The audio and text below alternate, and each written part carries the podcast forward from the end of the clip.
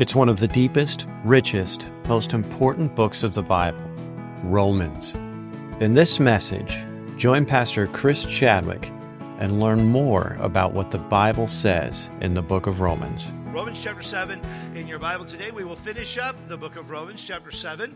It's a passage that deals with a group of people, if you will, in Romans chapter 7, who thought that they were good enough to keep the law of God. This is what they thought. I'm a pretty good person. I have done enough to keep God's law. I have done enough to make God happy with my life. And since I've done enough to make God happy and to keep God's law, then I've earned my way to heaven. Now, these people were believers in the church at Rome, but they struggled with that because that was the heritage that they came from, Judaism. And the church at Rome was divided about 50% Jewish people and 50% Gentile people. For the sake of time, I won't go into all that. We've done that several times. But there's a group of people who honestly thought that they were really, really good at being obedient and keeping God's law, and that their obedience to God's law made them a good enough person to earn salvation. And so Paul is writing in Romans chapter 7. The author of this book, Romans, is an apostle, one of the leaders of the church named Paul. Probably the most influential guy in the New Testament, wrote more books than anybody else in the New Testament, wrote more words in the New Testament than anyone other than the Luke, who was part of Paul's ministry team. And Paul is writing here, and he was a wonderful Pharisee. He was a Pharisee, was a strict keeper of the law. He probably kept the Old Testament law better than anybody else did. He would have been, we might say it this way, he would have been in the upper echelon of law keepers. Some people would say he was an all-star law keeper. Some people would say he was the goat of law keepers. He was the greatest of all time law keepers. I mean, he actually says in the Bible that he was a Pharisee of Pharisees and Hebrew of Hebrews. As touching the law, he was a man above and beyond what the average person could ever do. And he is writing here to people who thought they were good and thought they were good enough to earn salvation and to merit salvation. And he is writing to them, and he is helping them and us to understand that we are all sinners in desperate need of salvation. That's why he's writing. A flippant young man one time scoffingly asked his pastor, though he wasn't a member of the church, but the pastor that he talked to, he said this to him. He said, "You, pastor, you say unsaved people carry a great weight of sin," something every preacher has probably said. Frankly, the young man said, "I feel nothing." How heavy is sin? Is it 10 pounds? Is it 20 pounds? Is it 100 pounds? I mean, how heavy is it? I don't feel anything. To which the pastor thought for a moment silently and gently replied to the young man. He said, "If you weigh 400 pounds on a corpse, does the corpse feel it?" The young man was quick to say, "Of course not. The corpse is dead. It feels nothing." To which the pastor replied, in driving home his point, "The spirit in the person that knows not Christ is equally dead. And though the load of sin is great in their life, he feels none of it." And Paul is talking here to a group of people who many thought they had been capable of earning their salvation, and they did not feel the weight of sin. And in chapter 7, he is working the text to this idea, this culmination that we find in verses 14 to 25. Now, we divided this chapter, or this paragraph, into two messages, 14 to 25. We did 14 through 18, and we see in verse number 14, this is what the scripture says, "For we know that the law is spiritual, but I am carnal, sold under sin." We looked a couple of weeks ago, 3 weeks ago, last week we talked about, it was our anniversary, so we talked about something else, but we looked two weeks ago, I guess it would have been, what we know. And we know that the law is spiritual. We know that the law is good. We know that the law is godly because God gave us the law of God, the totality of the Old Testament. It is a very, very, very good thing. But we also understand something, and that was the second point 2 weeks ago. And what we understand is the rest of verse number 14, I am carnal, sold under sin, for that which I do I allow not, for that which I would that I do not, but what I hate that I do. If then I do that which I would not, I consent unto the law that it is good. Now then it is no more I that do it, but sin that dwelleth in me. For I know that in me that is in my flesh dwelleth no good thing. For to will is present with me, but how to perform that which is good I find not. And for the sake of time, we won't deal with all of that, but I just want to give you the points. What we understand, that in me dwells no good thing. I have a desire, to will is present with me, but how to perform that which is good I find not. And then we come to verse number 19 and following, where Paul says, for I know that in me that is in my flesh dwelleth no good thing. I'm sorry, verse number 19. For the good that I would, I do not, but the evil which I would not, that I do. Paul gives us insight into a well-known struggle. Verse number 19, a well-known struggle. The struggle between desire and behavior. For the good that I would, I do not. I have a desire to do good, but I don't do it. The good that Paul wanted to do is clear, but he only accomplishes evil. And the word for here in verse number 19 provides evidence that good is within Paul's grasp, but doing good is not. I see good, I want to do good, but I can't do it. It's close to me, but it is unattainable. The statement duplicates what Paul says in verse 15, where he said, for that which I do I allow not, for what I would that I do not, but what I hate that I do. Simply making explicit what this earlier statement implies. Here's what Paul is saying. There's a struggle between what he wants to do and what he finds himself doing. There's a conflict between good and evil, and the struggle happens either because one's desire for what God forbid overwhelms him and overwhelms his accomplishment and acknowledgement that God is right to forbid it, or because one's desire to do good expresses itself in evil ways and in the end accomplishes only evil. Paul says, I want to do good. I want to do the right thing, but I don't do it. I have this desire to do it. I just don't do it. What a challenging reality for all of us. The struggle between desire and behavior. I have this desire to do this. I have this desire to be kind and gracious and loving and follow the biblical principles of the Word of God, but they're there. I can see them, but I see myself not doing them. And we're talking, folks, about one of the greatest Christian men who's ever lived. We're not talking about some person who's never read the Bible. We're not talking about some hedonist who doesn't care about God.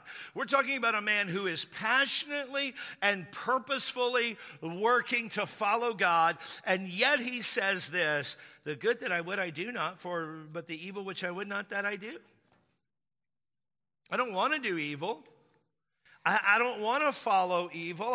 I hate the concept of evil, but that's what I find myself doing. Well, what does that lead to? Look at verse number 20. Now, if I do that, I would not. It is no more I that do it, but sin that dwelleth in me. We see not just a struggle between desire and behavior, but we really see a struggle to obey. A struggle to obey. If I do what I wouldn't do, it's no more I that do it, but sin that dwells in me. Paul continues to go over this same ground, making sure that he gets his point across. He is repeating what he said in verse 16 and 17. He's saying it in a new way, but he doesn't go beyond what he has already said. In other words, he's being very, and understand this, he's being very, very redundant in his teaching and in helping people to understand. And the redundancy is intentional. It's not accidental. Sometimes people read something in the Bible and they're like, well, I've heard that before. What do I need to hear it again? Because God is drawing emphasis to that point. God wants you to understand this point. And in Hebrew, the way Hebrews would write, which Paul was a Hebrew, they didn't have exclamation points. So the way they drew special attention to anything was by way of redundancy, saying it over and over and over again to help you to understand it. Let's illustrate it this way. If you're new to Canyon Ridge, you might not know this, but my mother she's 74 years old now, but when I was a kid, she was about 6'8". Now she's about 5'2". So I don't know how she lost so much height, but man, she was a mountain of a woman when I was growing up. And she absolutely would not tolerate uncleanliness. Like if you walked into her house, you know, she always tries to say she didn't do this, but she lies. And she does not the truth, and the text proves that I'm right. But my mother used to vacuum the ceiling of our house. Like she'd buy a vacuum cleaner with a wand, and she'd vacuum the ceiling. About every 4 weeks, I had to move all of the furniture out from the walls so that we could vacuum under the couch. And my question was always this: who's sitting under there? And she would say, well, what if something happened and somebody saw under there? Who's looking under our couch? One time she said, well, if a tornado comes, and I told her, I had the wisdom of a 9-year-old in the mouth of a 15-year-old. And I said, Mom, if a tornado happens, I don't think anybody cares what's under the couch. At which time she told me she didn't care what I thought, and if I wanted to live to my next birthday, to move the couch. So I moved the couch. I mean, that was my mother. Well, she wanted our rooms clean as well. I mean, it was not an option in our house if you clean your room.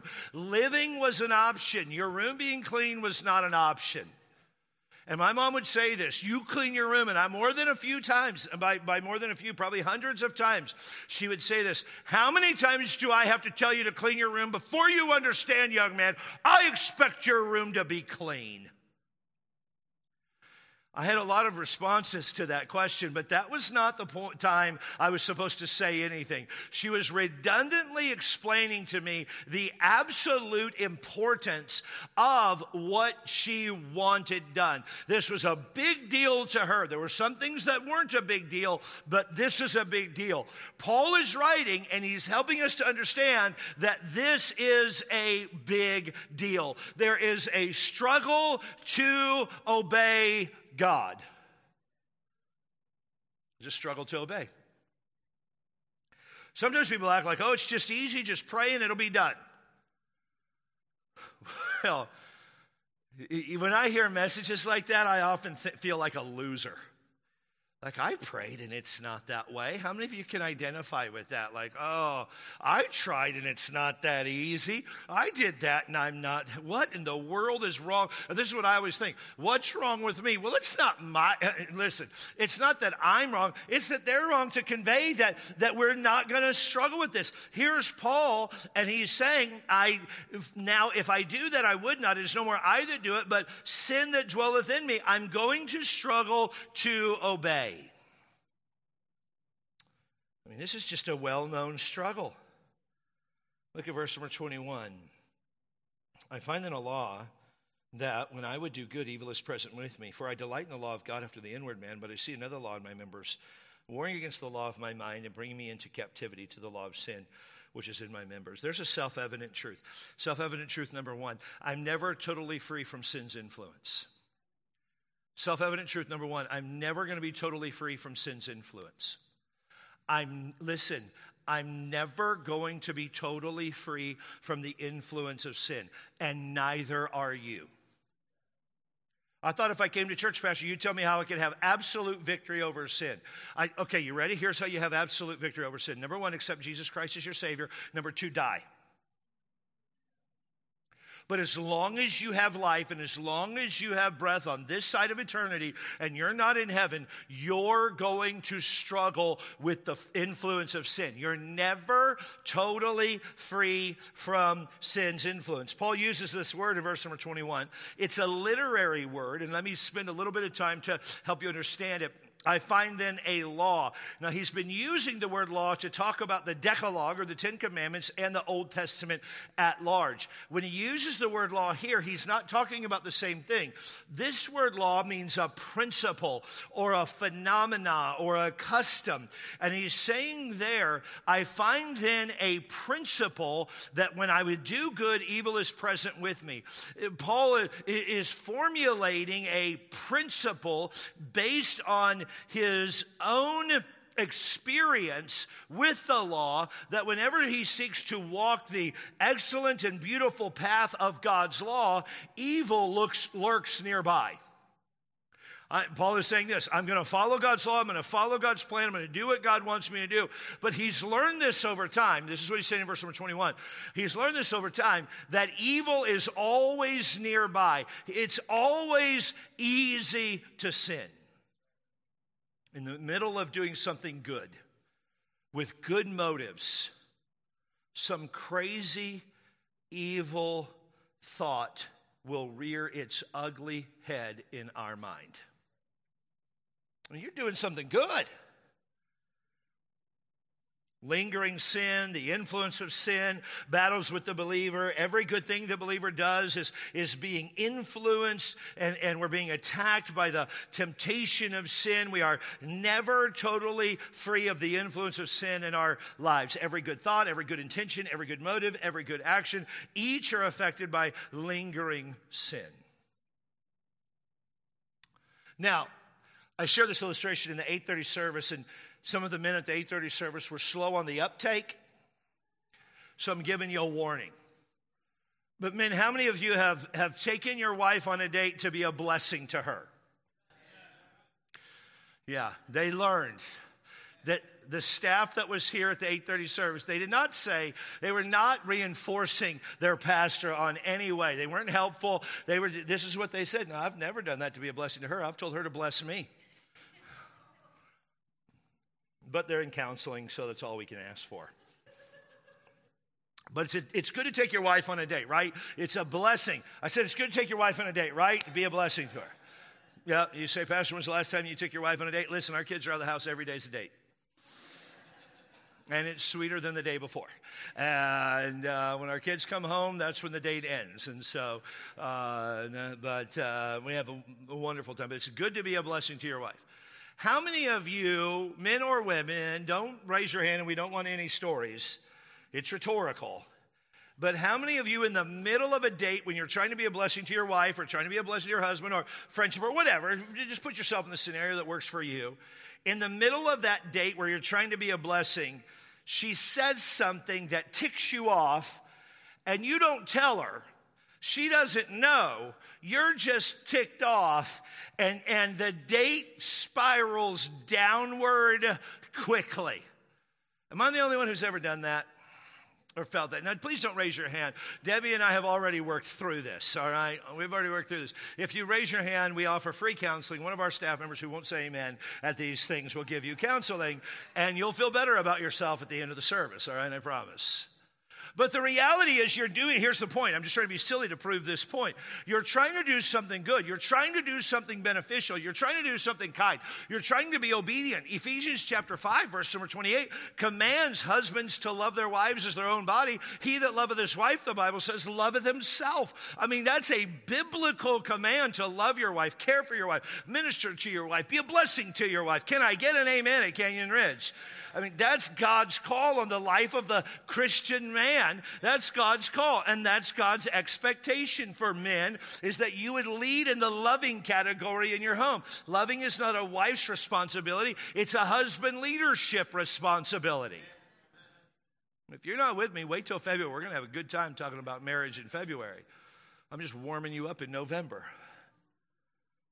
But in doing that, evil lurks nearby. That's what he's saying in verse number 21. I find the law, when I would do good, evil is present with me. You can be in the middle of doing something wonderful for the Lord. You could be in the middle of sharing the glorious gospel of Jesus Christ. Telling somebody who doesn't know Jesus how they can know Jesus. And insecurity sets in and says, who do you think you are? You can't do this. You don't have the answers for them. And insecurity is really just another form of self-reliance and pride. And you're trying to do something good, and evil is present with you. It's always there. Some of you even here today, you're in the midst of hearing a sermon. And God begins to work on you. And you're listening by faith, as you should, to every service. And you're asking God to speak to your heart, even about things that might not be being talked about this morning. And there's no way we could touch every need of every heart. But the Holy Spirit of God knows exactly what every person in the room needs. And he begins to work and cultivate and talk to people and speak to them. And you're in the middle of listening to a sermon by faith when out of nowhere, a faith-robbing thought begins to work on you. Like, where will we go for lunch? Nothing wrong with that question. Literally nothing wrong with that question. And sometimes people go, I'm just a loser. I can't believe I'm thinking about lumpia during church. Or tacos during church. What in the world? I need to be paying attention to the sermon. And here I am wondering when Golden Corral's going to open. We don't even have a Golden Corral, so that's really a faith-robbing thought. But I'm thinking through that, and I'm trying to get through that, and there's this thought that comes in. Why? Because sin is ever present. I'm never going to be totally free from its influence. It's the story of Cain and Abel, when Cain was really irritated with God because his brother Abel's sacrifice was accepted and his wasn't. And Cain and God are having this conversation, and Cain's just irritated with the Lord, and the Lord is trying to help Cain. And he says in Genesis chapter 4, verse number 7, God talking to Cain, and he says, if thou doest well, shalt thou not be accepted? And if thou doest not well, he makes this phrase, sin lieth at the door. What does it mean? It means sin is always there. It's just right there. You don't have to go looking to sin. You don't have to think about it. It's always there.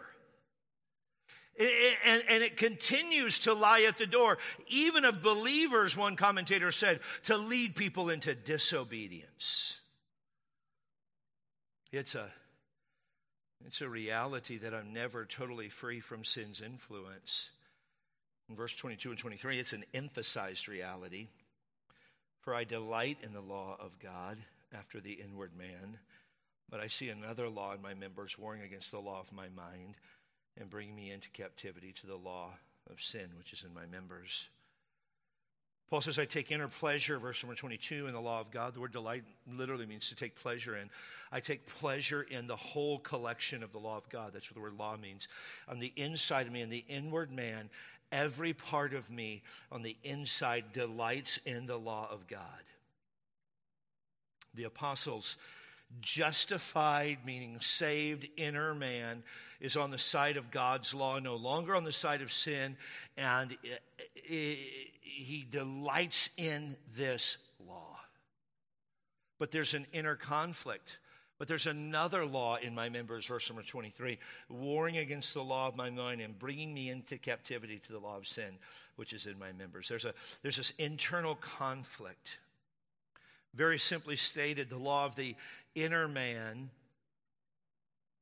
is the rule or the disposition or the urge or the tendency or the pull or the tug of the Holy Spirit to please God and to delight in his will. The confession of Paul is striking. He declares that the law of sin wars against the law of his mind, and that it often gains supremacy. The law of sin captivates him, and the law of sin enslaves him. Here's the GOAT, arguably one of the greatest Christians of all time. And notice the first person singular pronouns that he is using here. I see another law in my members, warring against the law of my mind and bringing me into captivity to the law of sin, which is in my members. Sin captivates us. You're not different. I'm no different. How come I constantly am struggling with sin?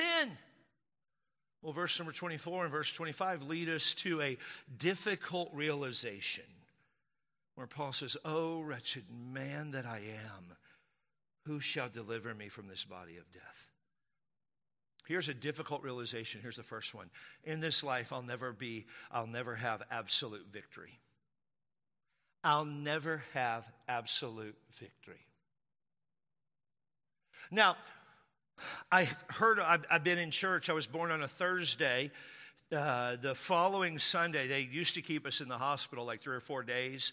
And the following Sunday, I was in church. And since that Sunday, and I'm 50 years old, I've missed 13 Sundays in church. I mean, I'm a church veteran. I've been to church a lot. I've been to church thousands of times, and I've heard thousands of sermons, and I've read thousands of books. I know a lot about church. I mean, I'm just a church guy. Pastors should kind of be church people. It's a good thing. And sometimes I've heard conveyed, alluded to this fact that as a Christian, you can have victory and you can have, they wouldn't say these exact words, but this is the implication. You can have absolute victory over sin. Can I be super candid with you? You're never going to have absolute victory. Why? Because the flesh is your physical body, wars against the spirit or what's on the inside. The spirit is saying, when you die, your spirit and your soul are going to heaven. If you're a believer, if you're not a believer, they will go to hell. You'll spend eternity in hell. This fleshly body, it dies. That's why at every funeral, I quote the phrase, ashes to ashes, dust to dust. We live, the book of Ecclesiastes says there's a time to be born and there is a time to die. God knows the day you will die. It's a reality. And as long as we are alive, we are going to struggle with the influence of sin in our lives. I'm never going to be absolutely free. I need to do better over time, but I'll never be absolutely free. Notice what Paul says in verse number 24. Oh, it's just an oh. The word oh is an exclamative word. It's to draw attention to what's coming. Oh, wretched man that I am. Oh, one in a bad condition. Or oh, one miserable man. Who shall deliver me? Who shall deliver me from evil? Who shall deliver me from harm? But here it means, who shall deliver me from the imprisonment of this flesh, this body of death, this body of decay? Who is going to deliver me from this? See, Paul understood something. Again, the only part of this body, the only part of me that's going to go to heaven is my soul and my spirit. This body is going to die. And there's no intermediate area for me to learn how to be holy. There's no holding pattern. The Catholic Church teaches there's a place called purgatory where you go. No, there's no purgatory in the Bible. There's no concept of purgatory. The Bible says it's appointed a man one time to die and then the judgment. The day you die, you will be with the Lord, or you will be in the eternal judgment and fire of hell. I mean, that's what the scripture is very clear on that. And Paul, as a believer, is simply conveying this idea, who will deliver me from the imprisonment of this flesh? I have been bound by this. That I'm never going to totally have victory. You're just not.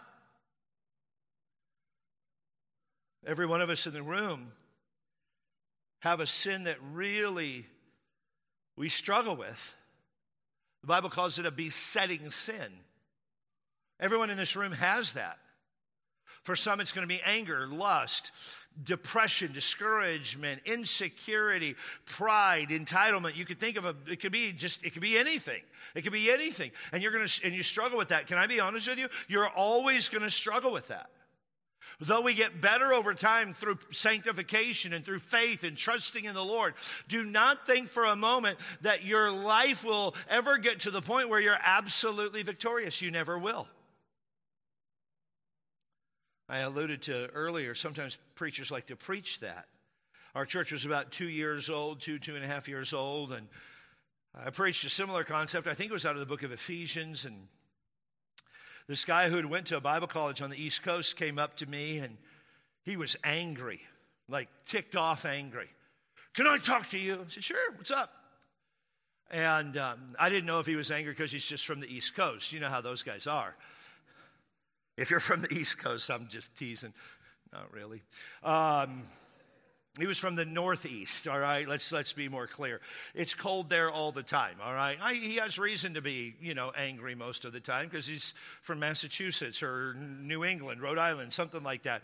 It's cold, windy, and gray all the time there. And so he comes up to me and he's like, I got to talk to you. I'm like, all right, what's going on? And he said, I think that we can live our lives without sinning and we can be free from sin. I said, okay. He goes, what do you think? I don't. Why? Because the scripture says we won't. He goes, well, I think on paper we can. I said, you don't live on paper, and on paper we can't. You're always going to be influenced by sin. And he was so angry with me, he almost started shaking. And the irony was lost on him, but not me. You're saying we can be free from sin, but you're in total and complete anger right now. Do you not see this?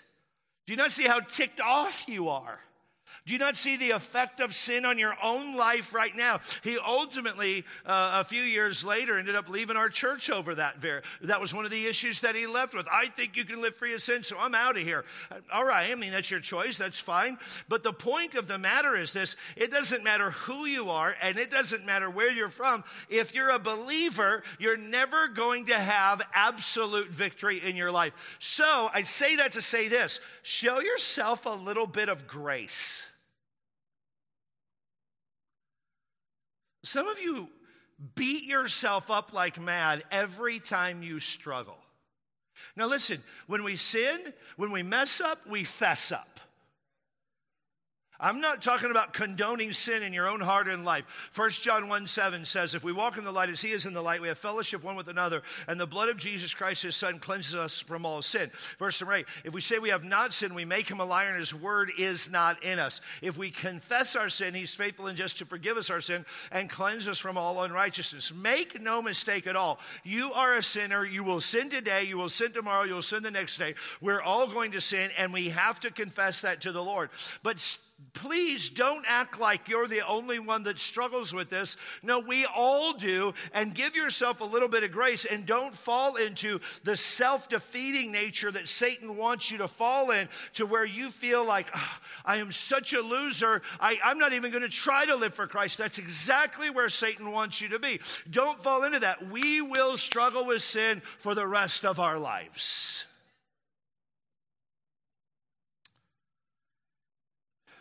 Though we will struggle with sin for the rest of our life. Look at verse number 25. I thank God through Jesus Christ our Lord, so then with the mind I myself serve the law of God, but with the flesh the law of sin. Understand this, there is victory in Jesus.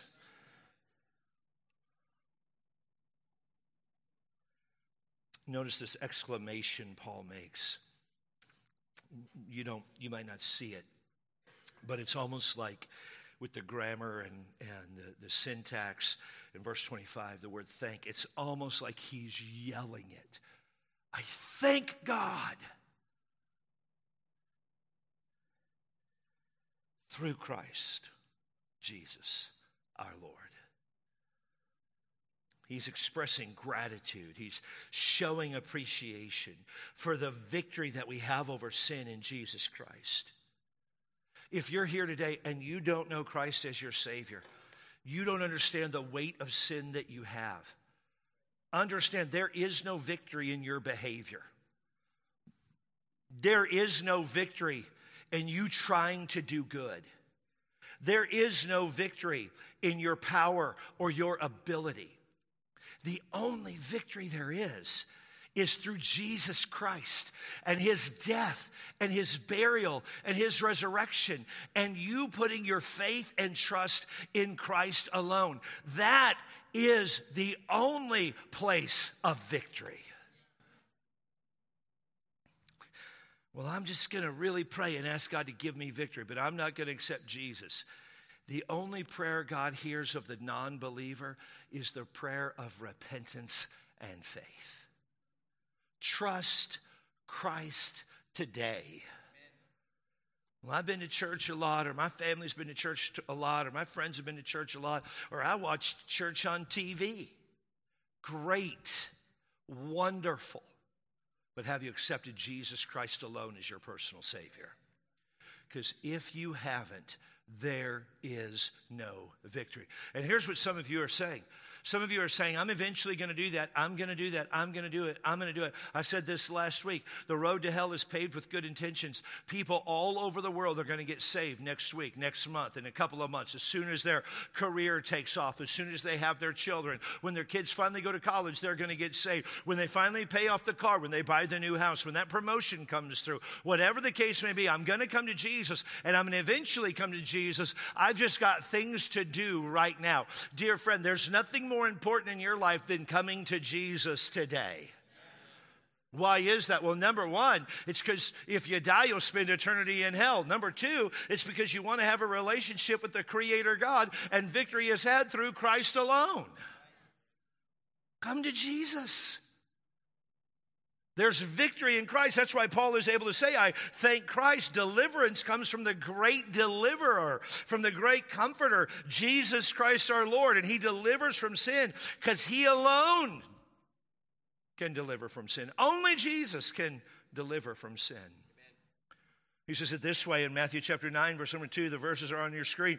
And behold, they brought to him a man sick of the palsy, lying on a bed. And Jesus, seeing their faith, said unto the sick of the palsy, Son, be of good cheer, thy sins be forgiven thee.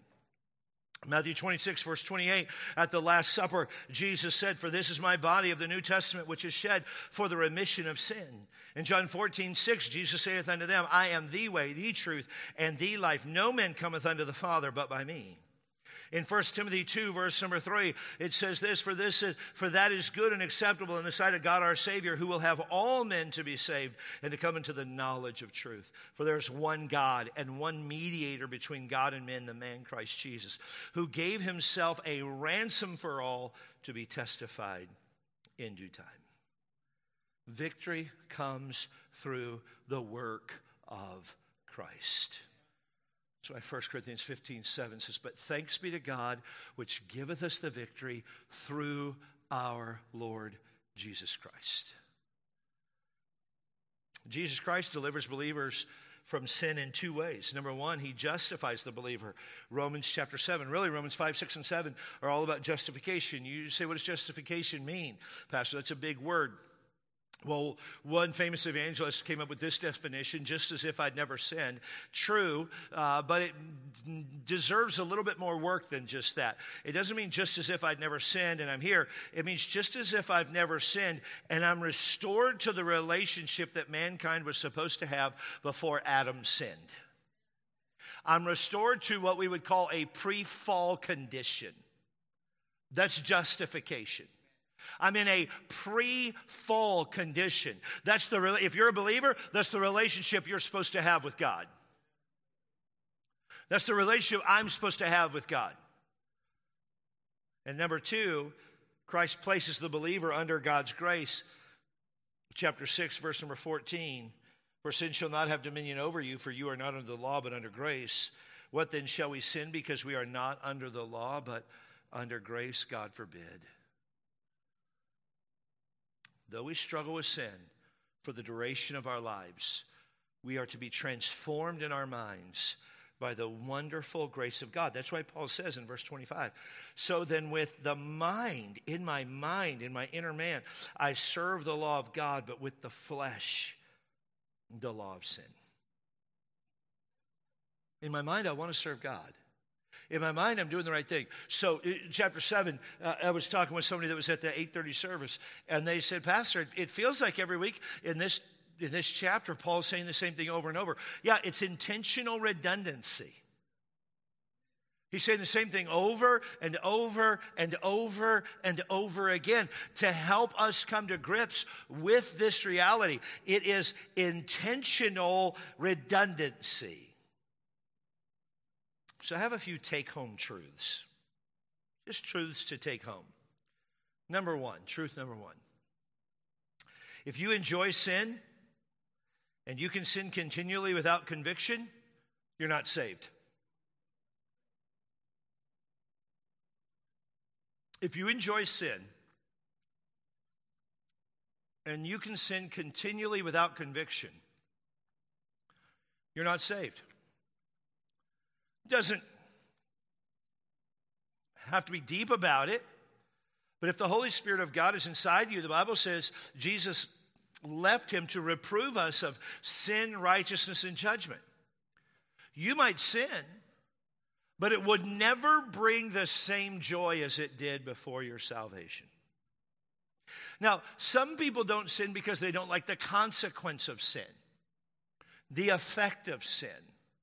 They enjoy their life enough that they're like, I just don't want to do that because it would have negative consequences on my life.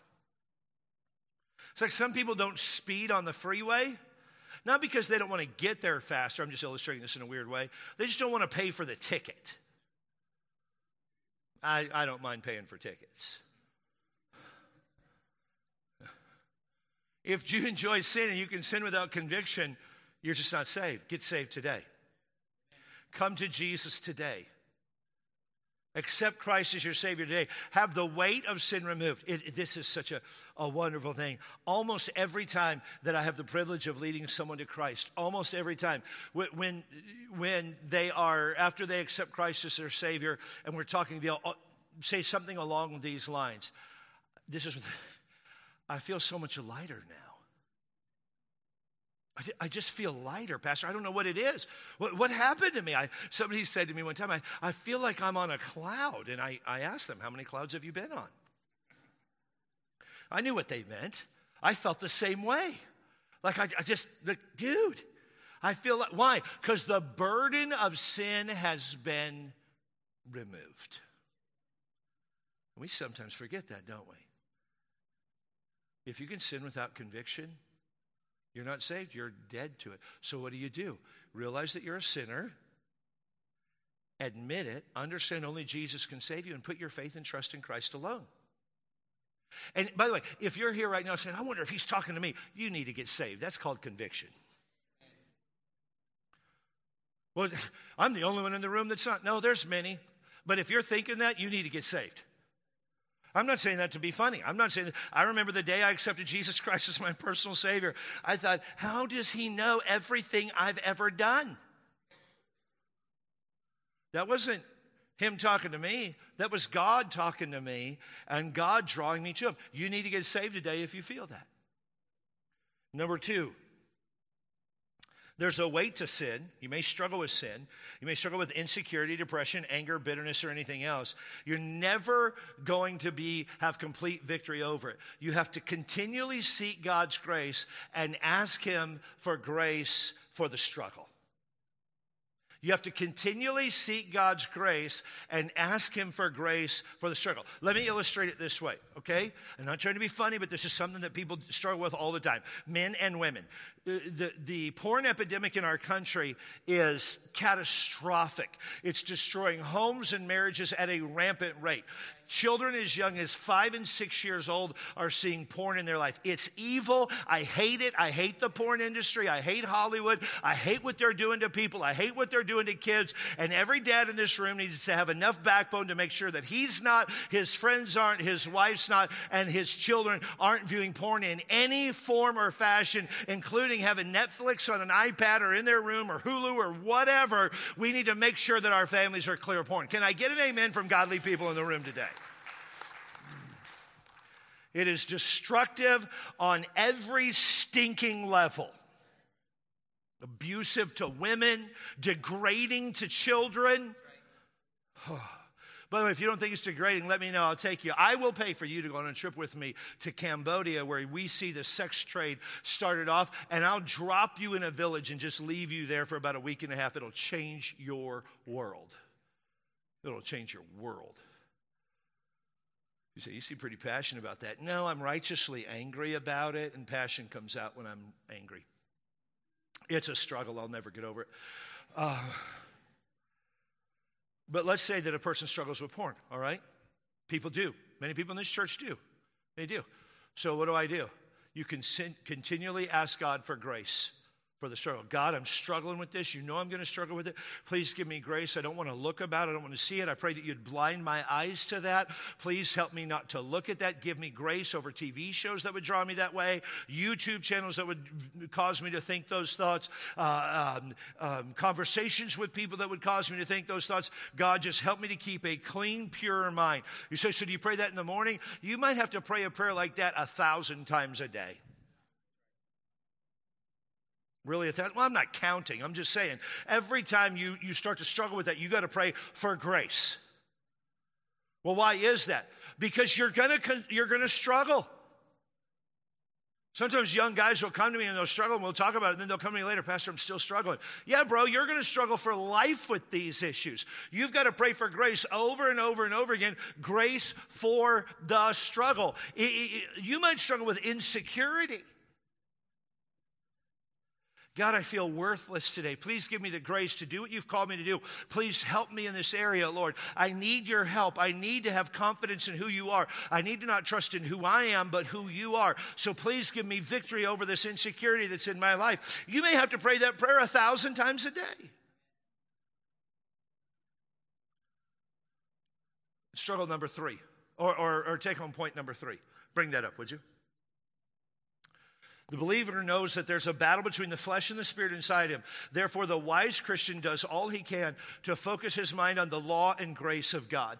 In other words, hey, there's a battle inside me, so I'm gonna focus my attention on the things of God. I'm gonna focus my attention on the Word of God. I'm gonna memorize Scripture. I'm gonna have godly friends that edify and encourage me. I'm gonna do everything that I can to follow God's will and God's desire. I'm gonna focus on God's grace and the love of God. God's word and the love of the person in Jesus Christ. I'm going to give my attention to that because I know that there's a battle between the flesh and the spirit.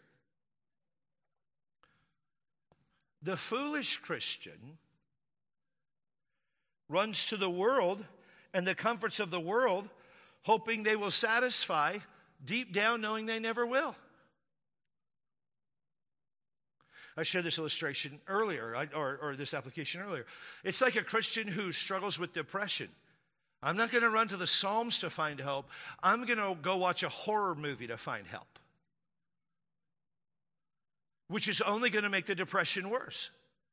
The world doesn't help sin problems. The world magnifies sin problems.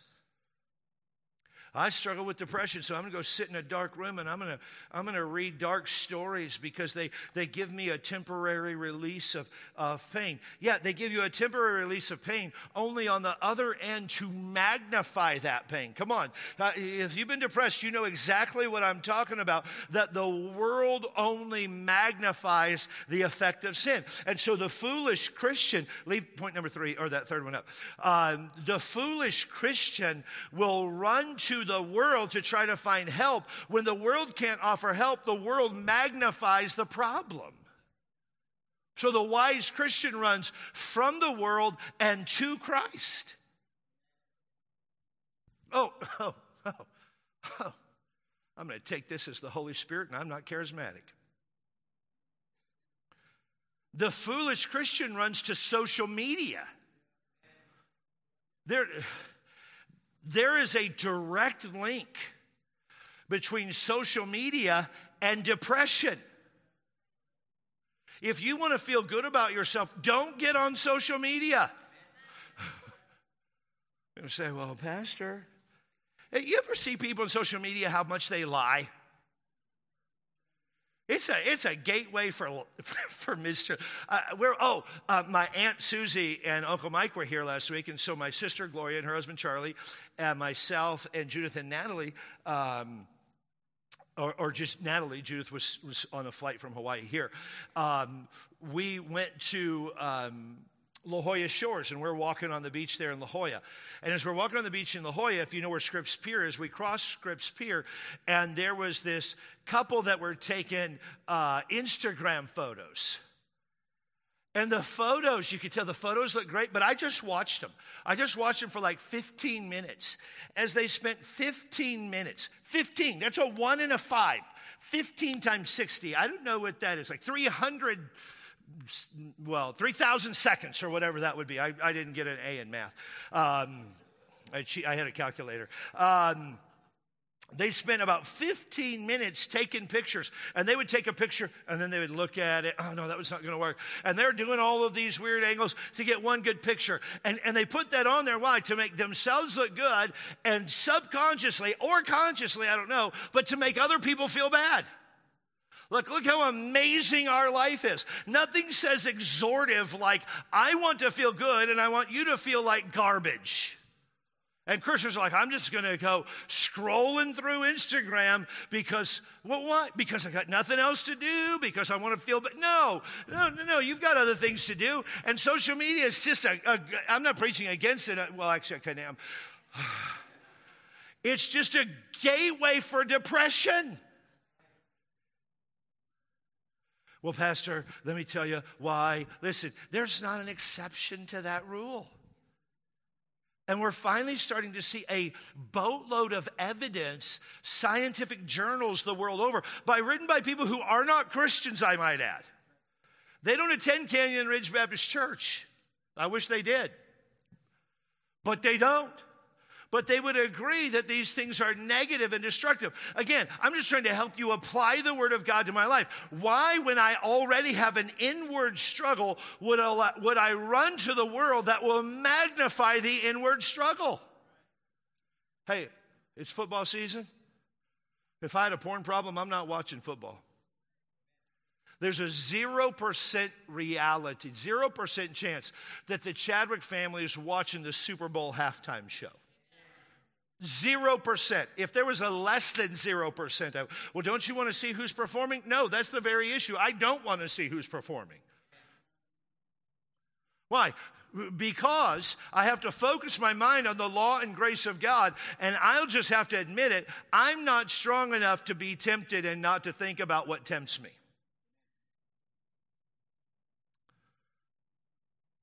For you, it might be a love of cars. That's not my thing. It's not my thing. Cars are utilitarian, and they need to be clean and quiet. That's all I care about in a car. Clean and quiet. If you have a dirty, nice car, you're wasting life. I don't know about you. Just take that thing to the car wash. But for you, I've got friends, they love cars. Before they got saved, they used to hang out at car lots, and they would learn everything. Oh, it's got, this many, this is the gear ratio, and it's got, this much torque power on the low end and high end and all of that. The one thing they wouldn't do, I'll tell you this for sure, they wouldn't buy a Prius. Why? Because they're men. If you're a man and a guest and own a Prius, I'm sorry. We have a support group for that. I'm teasing. I'm just trying to be funny. But for some guys, it's cars. So the issue is not porn. The issue is not cars. The issue is whatever it is that you struggle with. Don't run to the world. Run to the Lord. Number 4, the wise believer reminds himself many times each day that he's justified because of the death, burial, and resurrection of Jesus Christ. He's justified because of the death, burial, and resurrection of Christ. You are not justified. You are not made right, as I defined it earlier. You're not restored to that relationship of Adam and Eve because of your goodness. You're restored to that relationship because of the work of Jesus Christ when he died on the cross for your sins. And you have to remind yourself of that. We live in a performance-based world, don't we? I got to be the best sailor. I've got to be the best salesman. I've got to be the best, widget maker in my whole corporation, and if I don't, things are bad. So we often want to perform our way into favor with Jesus Christ. Let me tell you why you have favor with Jesus Christ. Because he died for you and you accepted him. And the moment you accepted him, if you're saved, you became, the Bible uses this phrase, you become adopted into the family of God. Jesus says that you're an heir, and the Bible says you're an heir and a joint heir with Jesus Christ. That he becomes your heavenly father, but in a familial way, he becomes your brother. You're not justified because of what you do. You're justified because of what he's done and who he is. And so Paul can say, oh, wretched man that I am, how long till I'm done with this body of death? He says elsewhere, to be absent from the body is to be present with the Lord. He says elsewhere, the Chadwick Street version, I want to be with the Lord, but to be with you is more profitable. Paul says, how long till I can go? And then till I can go be with the Lord. And then he says, I thank Christ Jesus our Lord, that with the mind I serve the law of God. I myself serve the law of God, but with the flesh, the law of sin. Paul is super sensitive to sin. Sensitivity to sin prompted one of the early church fathers named Chrysostom to say, I fear nothing but sin. The church has become much too comfortable with sin. And though we will struggle with it, no doubt, and though it will be a part of our life, no doubt, we are called to run from it every time we're confronted with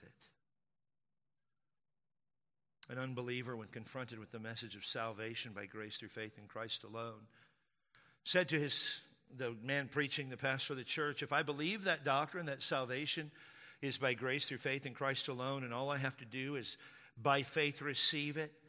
He said, I would be sure of this. I'll be converted, and then I'll go live a life full of sin to make myself happy.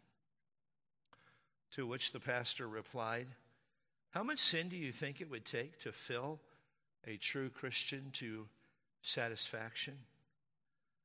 The man sat there for a minute and didn't know the answer. And the pastor responded, just a little bit of sin is more than we can stand. One of the reasons Paul is able to say, or Paul says, oh, wretched man that I am, is because the closer you get to Jesus Christ, the further you get from yourself and your own desires. So there's two concluding questions. Number one, if you're a Christian today, are you living for Christ, or have you become comfortable with sin? God spoke to us, if that's you. His word is clear. Question number two, if you're here today and you don't know Jesus Christ as your Savior, and if you would die and spend eternity in hell today, would you recognize that you're a sinner, repent of your sin, and trust only Jesus to save you? Well, how do I do that? You pray a prayer, something similar to this. There's no magic words. Lord Jesus, I know that I'm a sinner.